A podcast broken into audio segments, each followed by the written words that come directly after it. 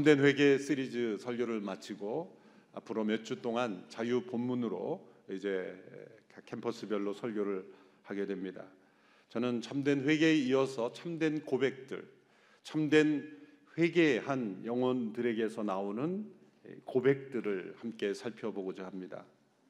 사람들이 가장 피하고 싶어 하는 질문은 나는 진정 누구인가? 라는 질문입니다. 아침마다 거울을 보며 몸을 단장하지만 영혼의 거울을 보며 나는 진정 어떤 사람인가를 되돌아 보려 하지 않는 것입니다. 살아가면서 만나는 많은 문제의 원인은 이 질문에 정직하게 응답하려 하지 않기 때문입니다.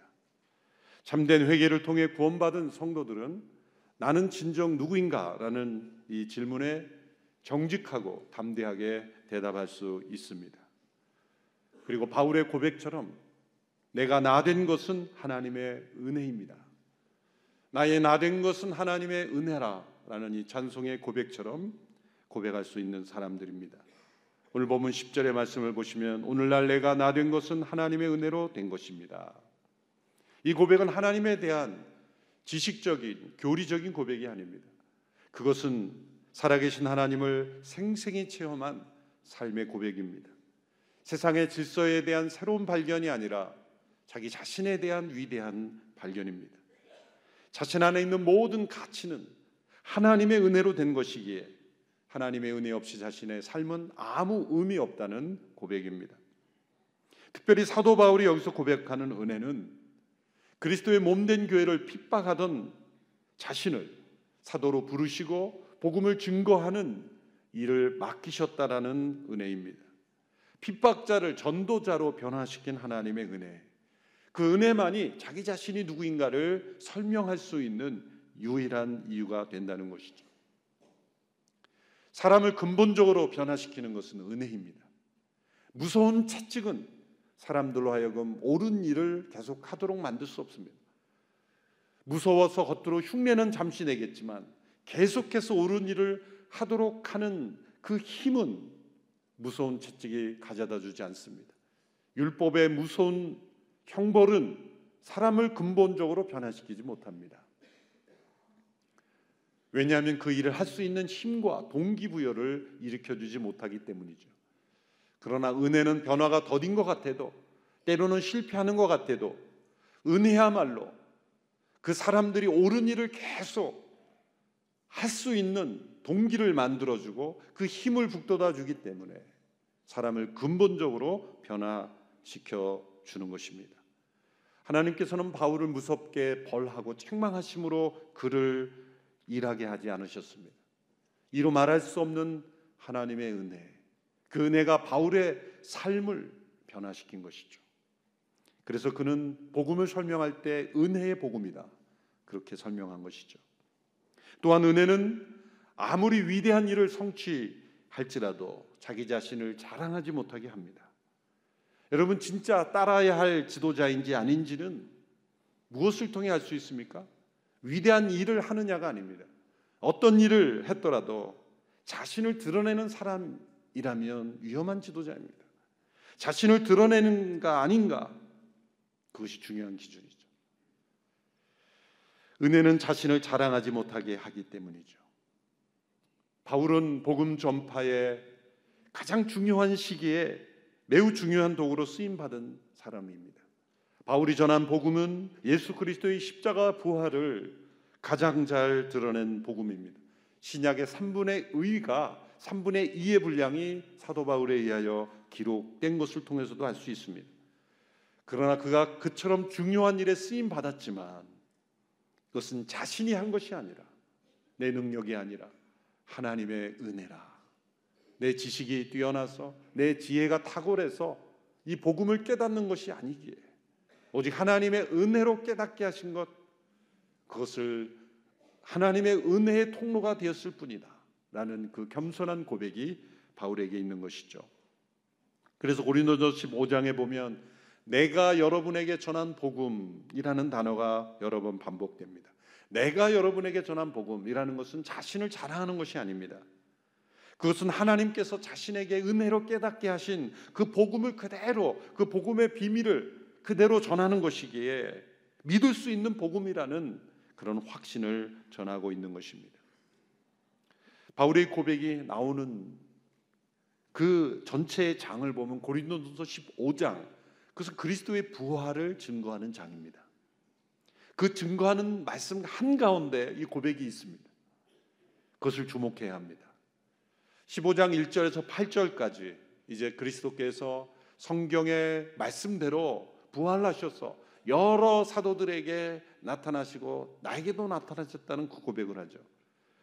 그러고 나서 9절에서 10절 자기 자신에 대한 고백을 잠시 멈춥니다. 자신을 돌아봅니다. 그리고 12절부터 마지막 58절까지 그리스도의 부활이 어떻게 가능하며 부활한 몸이 어떻게 이루어질지에 대한 논증을 이어갑니다. 그러니까 이 9절 10절의 고백은 샌드위치처럼 예수님의 부활을 증거하는 말씀 한가운데 잠시 멈추어 자신을 되돌아보는 고백이 거기에 포함이 되어 있는 거예요. 왜 이런 말씀이 이 고백이 이 사이에 들어갔을까 생각해 보면 바울이 그리스도의 부활을 전하는 사도로서 사역하는 가운데 그 부활을 증거하는 가운데 받았던 많은 고난과 상처, 아픔들이 이제 하나님의 은혜의 시각으로 자신을 되돌아보게 되었다는 거죠. 바울도 야고보나 베드로처럼 사도로 세움을 동일하게 받았습니다. 부활하신 그리스도께서 베드로와 제자들 사도들에게만 나타나는 것이 아니라 바울에게도 나타나셨죠. 그래서 그를 사도로 부르셨죠. 그러나 바울은 자신의 사도됨, 자신의 사도권을 사람들에게 인정받지 못했습니다. 그래서 복음을 전하면서 자신이 예수님, 부활하신 예수님으로부터 직접 이 복음 증거를 위탁받았다는 것을 항상 같이 말해야만 했습니다. 그래서 그리스도의 사도된 나 바울은 그리스도의 사도된 나 바울은 이렇게 늘 반복 해야만 했던 겁니다. 그래서 그 주장이 성공한 것은 우리가 바울을 부를 때 항상 사도 바울 부르잖아요. 성공한 거예요, 바울이. 다른 제자 이름 부를 때는 사도 베드로, 사도 야고보 그렇게 간략하게 하는데 바울을 할 때는 항상 사도 바울, 사도 바울 그렇게 하는 이유는 그가 당신이 과연 사도냐라는 의심부터 시작을 해서 바울의 과거 이력을 가지고 그를 공격했던 많은 사람들. 또 이방인에게도 율법 없이 구원 얻는다는 이 복음에 대한 반대. 이 모든 그 반대를 복음이 유대인으로부터 유대 문화를 뛰어넘어 율법을 뛰어넘어 복음이 온 세상에 전해지는 가장 중요한 그 시기에 바울 자신이 그 모든 반대와 오해와 때로는 핍박을 감당해야만 했던 거예요. 그래서 그리스도의 부활을 증거하는 이 고린도 15장을 써내려 가다가 잠시 머물러 자신을 뒤돌아본 거예요. 그리고 자신 안에 있었던 모든 그 상처와 고난이 분노가 되는 것이 아니라 겸손하게 하나님의 은혜에 대한 고백으로 변화되었던 거죠. 아마 바로 이 시점에서 바울은 눈물을 흘렸지 않았을까? 바울은 깊은 감동 속에 이 몇 구절을 고백하고 부활에 대한 증거로 넘어가지 않았을까 생각을 하게 됩니다. 그리고 이 부분에서 가장 오랜 시간 동안 머물렀을 것이라고 생각을 합니다. 9절의 그의 고백을 함께 읽어보겠습니다. 시작. 나는 사도들 가운데 가장 작은 사람이요. 사도라 불릴 자격도 없는 사람입니다. 이는 내가 하나님의 교회를 핍박했기 때문입니다. 이 고백은 자신에게 상처를 준 사람들, 자신을 오해한 사람들, 인정하지 않은 사람들, 공격한 사람들에 대하여 조금도 분노와 적개심을 가지 않는 것입니다. 오직 하나님의 은혜만 붙잡혀 있기 때문입니다. 가장 낮은 자리에서 겸손한 마음으로 하나님의 은혜에 붙잡혀 있으면 다른 사람들의 평가에 예민하지 않습니다. 다른 사람들의 피드백을 조언을 무시한다는 것이 아니라 그것에 의해 교만이나 침체에 빠지지 않는다는 거죠. 사람들이 부족한 점 또 개선해야 될 점을 지적하면 그렇습니다. 저는 부족합니다. 고치겠습니다. 라고 인정하면 됩니다. 사람들이 잘한다고 칭찬하여도 우쭐해서 교만해지지 않고 이는 내가 한 것이 아니라 하나님의 은혜입니다. 이렇게 고백할 뿐인 거죠. 바울은 더 나아가 자신의 모든 수고와 사역이 자신과 함께 하신 하나님의 은혜로 된 것이다. 그리고 자신은 다른 어떤 사도들보다 더 많이 수고했다. 그러나 이것은 내가 한 것이 아니다. 틀림없이 사도 바울은 다른 어떤 사도들보다 더 많이 수고했습니다. 바울이 그 여행한 길이를 보면은요. 오늘날에도 여행하기 힘듭니다. 흔히 성지순례라 그러면 사도 바울의 전도 여행의 그 일정을 물론 한 두 주 만에 이렇게 다니기 때문에 긴 여행이지만요. 요즘 차를 타고 배를 타고 다니기에도 긴 기간입니다. 네, 걸어서 다닌 거죠. 그 긴 여행을 그는 마다하지 않았습니다. 대부분의 사도들은 예루살렘 중심으로 사역했죠. 대개는 한두 분은 인도나 몇 군데로 갔다라는 역사가 있지만 바울처럼 이 아시아와 유럽 대륙을 다니며 가장 많이 수고하고 그가 얼마나 고생했는지를 고린도 후서에 보면 돌에 맞았고 채찍에 맞았고 수많은 고통을 받았고 수없이 죽을 뻔했고 수없이 테러를 당할 뻔했죠. 그러한 모진 고통 속에 물론 다른 사도들도 다 순교했다 그러지만은 마지막에 순교한 것이지. 사도 바울은 그냥 일생 자체가 순교의 여정이었죠. 그렇지만 그것은 내가 한 것이 아니라 나와 함께 하신 하나님의 은혜라. 10절의 고백 연이어 함께 읽어보겠습니다. 시작. 그러나 오늘날 내가 나 된 것은 하나님의 은혜로 된 것입니다. 내게 주신 그분의 은혜가 헛되지 않아 내가 어느 사도보다 더 많이 수고했습니다. 그러나 이것은 내가 한 것이 아니요 오직 나와 함께 하신 하나님의 은혜로 한 것입니다. 하나님의 은혜는 헛되지 않습니다. 하나님의 은혜는 더 많이 수고한 이가 자신을 드러내기보다 나와 함께 하신 하나님의 은혜라는 더 깊은 겸손에 이르게 되는 거죠. 더 많이 수고했으나 더 깊은 겸손에 이르게 되는 거예요. 이것이 은혜의 역사입니다. 은혜를 헛되이 하는 건 뭡니까? 더 많이 수고하고 더 많이 자기의 의를 드러내는 거죠. 그것은 하나님의 은혜의 역사를 잃어버린 거예요. 은혜를 헛되이 하게 된 겁니다. 바울은 내게 주신 그분의 은혜가 헛되지 않았다. 그것은 더 많이 수고했으나 그것이 자기 의를 드러내는 것이 아니라 더 깊은 겸손으로 변화되었다. 라는 고백을 합니다. 사람들이 상처받았다는 말을 사용하죠. 상처받았다는 말은 구체적으로 무슨 뜻입니까? 그것은 다른, 사람들로부터 수치스러운 평가를 받게 됐을 때 자기 스스로도 자신을 수치스럽다고 믿게 되고 받아들이는 감정 그것을 상처 받았다고 말하는 거죠. 그래서 하 목사님이 자주 말씀하시는 누가 상처 주면 no thank you 하고 받지 마시라고. 다른 사람들이 정당하지 못한 이유로 수치심을 줄 때 자신이 받아들이지 않으면 상처는 안 되는 거예요. 자신도 동의하고 받아들이니까 상처가 되었다라는 말이죠. 그래서 상처받는 것은 자신도 일목한 거예요. 그런데 역으로 마땅히 수치스러운 일을 했음에도 불구하고 전혀 수치를 못 느끼는 사람들도 있죠. 그 사람들은 아주 마음에 깊은 상처가 있는 사람들이요. 살아가면서 많은 사람들에게 상처를 주고 있는 사람들입니다. 수치심에는 세 가지 종류가 있습니다. 첫째는 생물학적인 수치심, 이 biological shames. 이것은 인간이 자라가면서 자연히 겪게 되는 수치심은 자연히 해결되는 거예요. 어린 시절 이것이 사랑으로 받아들여지지 않으면 마음에 깊은 상처를 안게 되죠. 두 번째는 성경적인 수치심, biblical shame입니다. 하나님 앞에 우리의 죄인됨을 발견하고 마땅히 부끄러워해야 되는 수치심입니다. 세 번째 수치심은 우리를 속박하는 수치심, 바인딩 쉐임입니다. 이것은 죄로 인하여 가정이든 환경이든 자기 개인의 삶이건 죄와 상처 속에 속박되어 있는 거예요. 묶여 있는 거죠. 벗어나지 못하고 그 상처 속에 살아가고 있는 거예요. 사도 바울의 인생의 여정에서 자신의 과거의 이력, 그가 복음을 전하면서 받은 수많은 상처와 아픔이 그에게 깊은 수치심으로 자리 잡고 있다면 이런 고백을 할 수가 없는 거예요.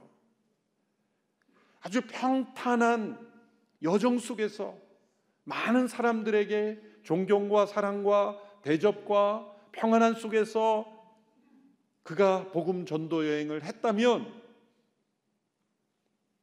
우리는 그런 고백으로 생각하기 쉽지만 그렇지 않다는 거죠. 가장 많은 상처와 모욕과 고난과 실제 물리적인 그런 위협까지도 다 받은 사도 바울이 이 고백을 했다면 그는 이 수치심을 극복한 거예요. 상처와 고난을 이겨낸 겁니다. 그의 영혼은 온전한 영혼으로서 그리스도의 부활의 영광을 누리고 있는 것이죠. 라이온 킹이라는 애니메이션 만화 뮤지컬을 잘 아실 겁니다. 대부분 많이 보셨을 텐데요. 이 내용은 무파사라는 그 사자가 다스리는 동물의 왕국에 반역이 일어났죠. 그 무파사의 동생이 그 무파사의 아들인 신바를 이용해 가지고 결국 그 사자를 죽이죠. 그래서 자신이 왕이 된 거죠. 그래서 그 동물의 왕국이 완전히 황폐가 되어버린 그런 상황에서 그 어린 사자 신바는 자기 때문에 아버지 왕이 죽었다는 그 죄책감 때문에 두려움 때문에 절망감 때문에 자기 자신에 대한 어떤 자책 때문에 숨어서 살고 있었습니다. 그때 그 신바의 아버지 무파사의 음성이 들려오죠. 저는 이 장면이 한 1분 30초밖에 되지 않는 장면이지만 늘 마음속에 이렇게 우리 시대 우리에게 복음을 전해주는 것 같은 그런 내용입니다. 죄와 상처가 우리에게 주는 데미, 그 피해는 무엇입니까? 그것은 우리가 누구인지 잊어버리게 만드는 거죠. 죄를 많이 지면 상처 속에 살아가면 내가 어떤 존재인지를 잊어버리게 된다는 거죠. 그래서 죄와 같은 수준으로 변화되는 거죠. 우리가 하나님의 자녀이고 또 우리에게 맡겨 주신 그 우리에게 베풀어 주신 그 은혜가 얼마나 놀라운 것을 날마다 잃어버리게 되는 거죠. 그래서 저는 이 음성이 하나님의 음성으로 우리가 들을 수 있다고 생각하죠. Remember who you are. You are my son. 내가 누구인지를 기억해라.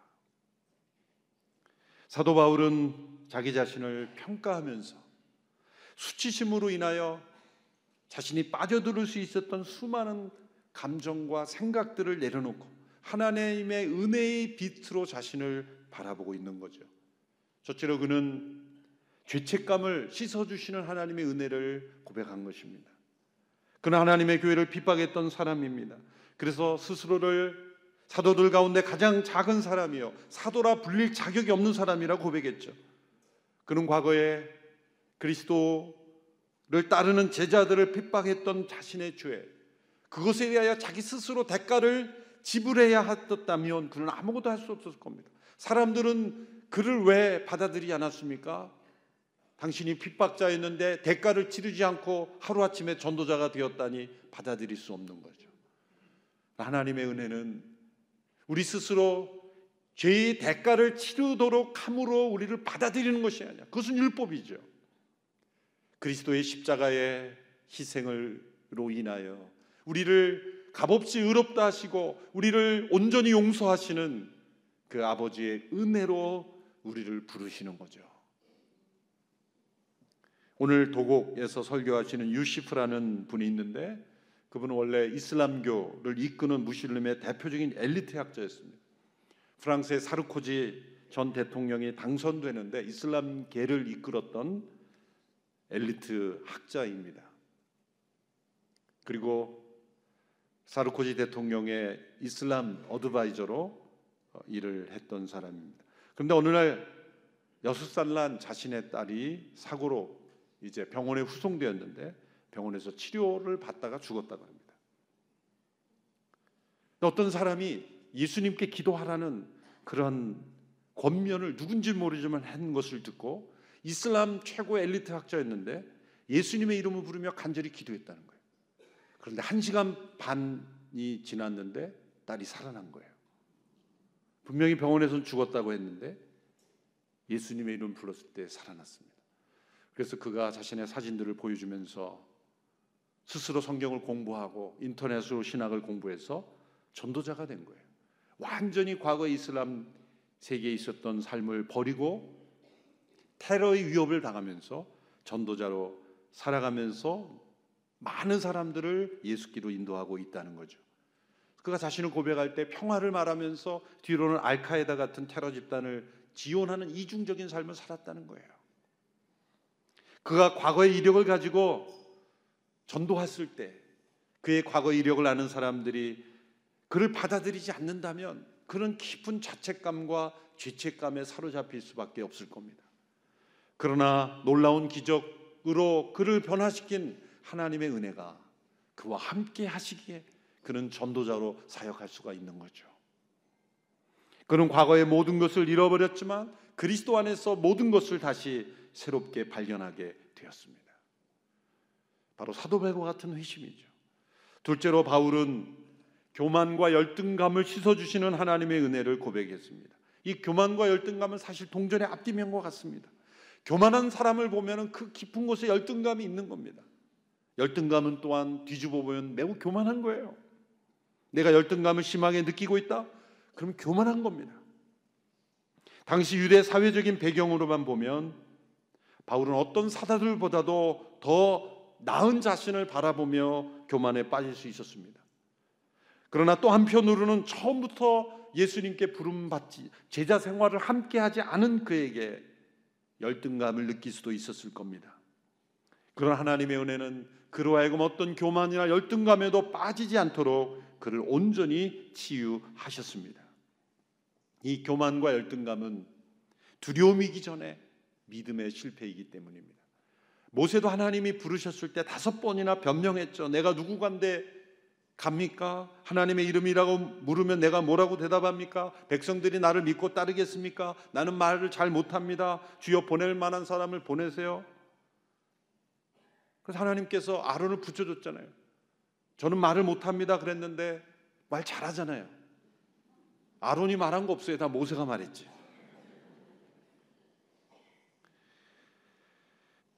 이 모세가 하나님의 부르심 앞에 응답하지 못했던 것은 바로 자기 자신 안에 있는 깊은 절망, 상처, 열등감, 또 교만, 이 복잡한 자기 자신의 문제, 자아 정체성의 문제 속에 사로잡혀 있었던 것입니다. 사도 바울도 그러한 자기 자신의 그런 삶에 빠져 있을 수 있었습니다. 그러나 이 고백은 그의 안에 어떤 교만이나 열등감이 존재하지 않는 고백이라는 것을 보여주는 거예요. 나는 진정 어떤 사람인가 생각했을 때 제일 먼저 올라오는 것이 교만 아니면 열등감입니다. 성공을 거듭한 사람은 교만이 튀져 나올 것이고 실패를 거듭한 사람은 열등감이 터져 나올 거예요. 우리의 정체성은 나는 누구인가라는 질문이기보다 나는 누구에게 속한 존재인가? 우리는 하나님의 형상대로 지음받았으며 하나님께 소유된 백성이다. 이 고백을 해야 합니다. C.S. 루이스가 C.S. 루이스가 이런 말을 했어요. 지금 우리가 자신이라는 것을 몰아내고 그분이 우리를 취할 수 있게 하실수록 우리는 더욱 진정한 자아가 된다. 자신이라는 것을 자기 부인이죠. 하나님이 우리를 소유하실 수 있도록 내어드릴 수 있도록 우리가 진짜 자아가 된다는 거예요. 우리가 그분께 저항하고 마음대로 인생을 살려고 발버둥 칠수록 우리는 더 이상 우리 자신을 스스로를 잃어버리고 여러 환경에 지배되는 그런 인생을 살게 된다는 거죠. 사도 바울은 하나님의 은혜로 이 모든 것을 씻어 버릴 수 있었습니다. 자신을 창조하시고 부르신 이가 하나님이시기 때문에 그 은혜 앞에 붙잡혀 그는 자신 안에 일어날 수 있는 모든 교만과 열등감을 다 씻어버릴 수 있습니다. 세 번째, 바울은 자신 안에 있는 완벽주의를 씻어주시는 하나님의 은혜를 고백했죠. 완벽주의란 무엇입니까? 완벽하지 않으면 인정받지 못하고 또 용납되지 못할까봐 두려워, 그것을 부끄러워하는 수치심이죠. 그래서 더 많은 일을 하려고 하는 성향이 되게 되어 있습니다. 오늘 10절에 보면 바울이 어느 사도보다 더 많은 수고를 하였다. 이 고백을 한, 하는데 그가 더 많은 수고를 한 이유가 뭡니까? 만일 이것을 인정받고 싶어서 했다면 그런 완벽주의 성향이 있는 거예요.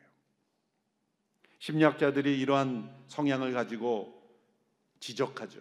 사람들은 실제 모습보다 더 나은 모습으로 자신을 만들어서 사람들로부터 인정받고자 하는 그런 욕구가 있다. 초자, 수포에고라. 초인적 자아다라는 거예요. 이런 잘못된 생각이 하나님과의 관계까지 연장되죠.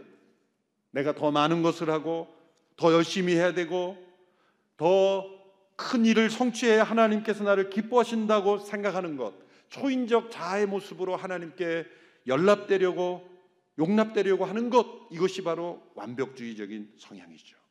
연약하고 부족하고 나의 있는 모습 그대로를 하나님 앞에 가지고 나가지 않은 그러한 인간의 모습들입니다. 그래서 이런 사람들은 나는 좀 더 잘했어야만 한다는 압박감에 늘 시달려요. 실패를 용납하지 않습니다.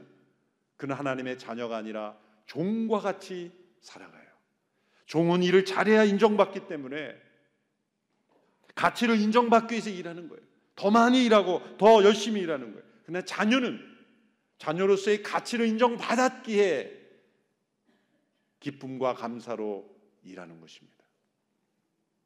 사도 바울이 어느 사도보다 더 많이 수고한 것은 자신의 가치를 인정받으려는 그런 욕망 때문에 초인적 자아상을 만족시키려고 한 것이 아닙니다. 그분의 은혜를 헛되지 하니 않으려고 나와 함께 하신 그 하나님의 은혜에 대한 감사로 그는 더 많이 수고한 것입니다. 우리가 더 많이 수고하면서 이상하게 하나님의 은혜를 헛되이 하는 경우가 있어요. 열심히 봉사하지 말라는 것이 아닙니다. 사회에서 열심히 일하지 말라는 것이 아닙니다.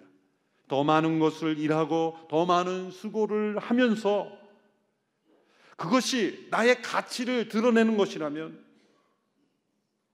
하나님의 은혜를 헛되이 할 수 있는 겁니다.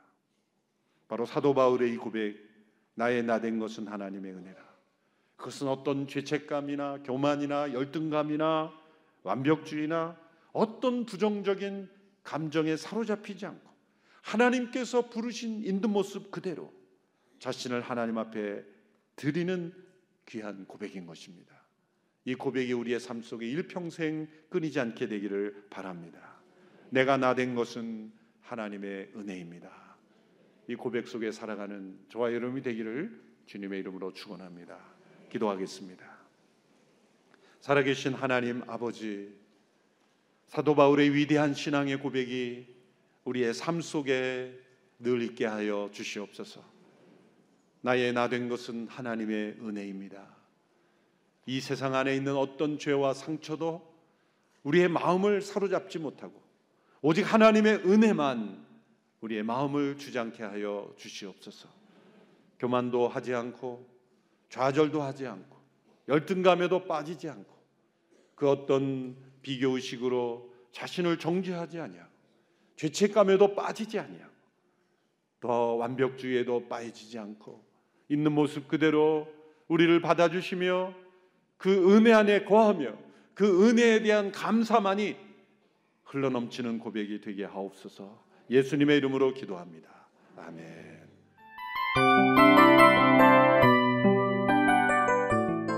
이 프로그램은 청취자 여러분의 소중한 후원으로 제작됩니다.